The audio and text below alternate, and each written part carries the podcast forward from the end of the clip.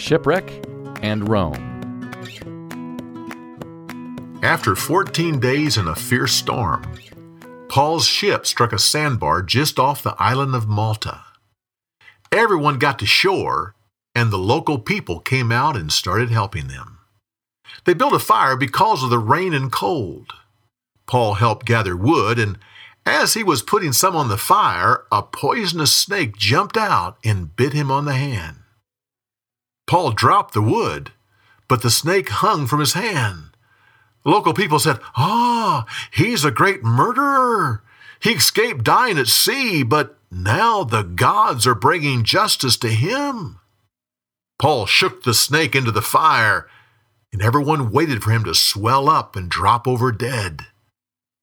After some time, they finally realized he, he wasn't going to die. Then they said, He's a god. The governor of the island opened up his home and made provisions for those who were shipwrecked. Paul learned that the governor's father was sick in bed. He went and placed his hand on the man's head. Instantly he was healed. News of this spread throughout the island, and people started bringing others to Paul so he could heal them. They stayed on Malta until the winter months were over. Julius then booked passage for them on a cargo ship that had spent the winter there. As they prepared to leave, the people of the island brought them everything they needed for the trip. When they arrived in Rome, Paul was taken to a house where he would stay until his trial before Caesar. There was always a soldier next to him, but he was free to have friends come and visit. The Christians of Rome graciously received him and encouraged him. He sent a letter to the Jewish leaders in the city.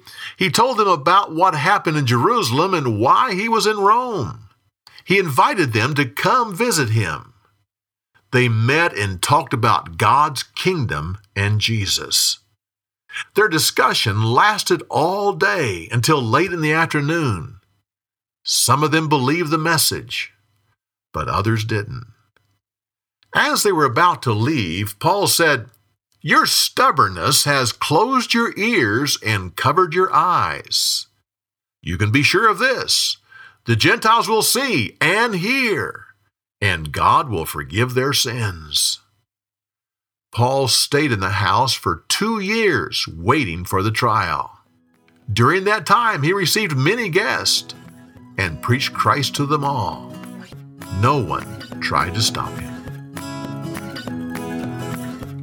For more, go to BibleTelling.org.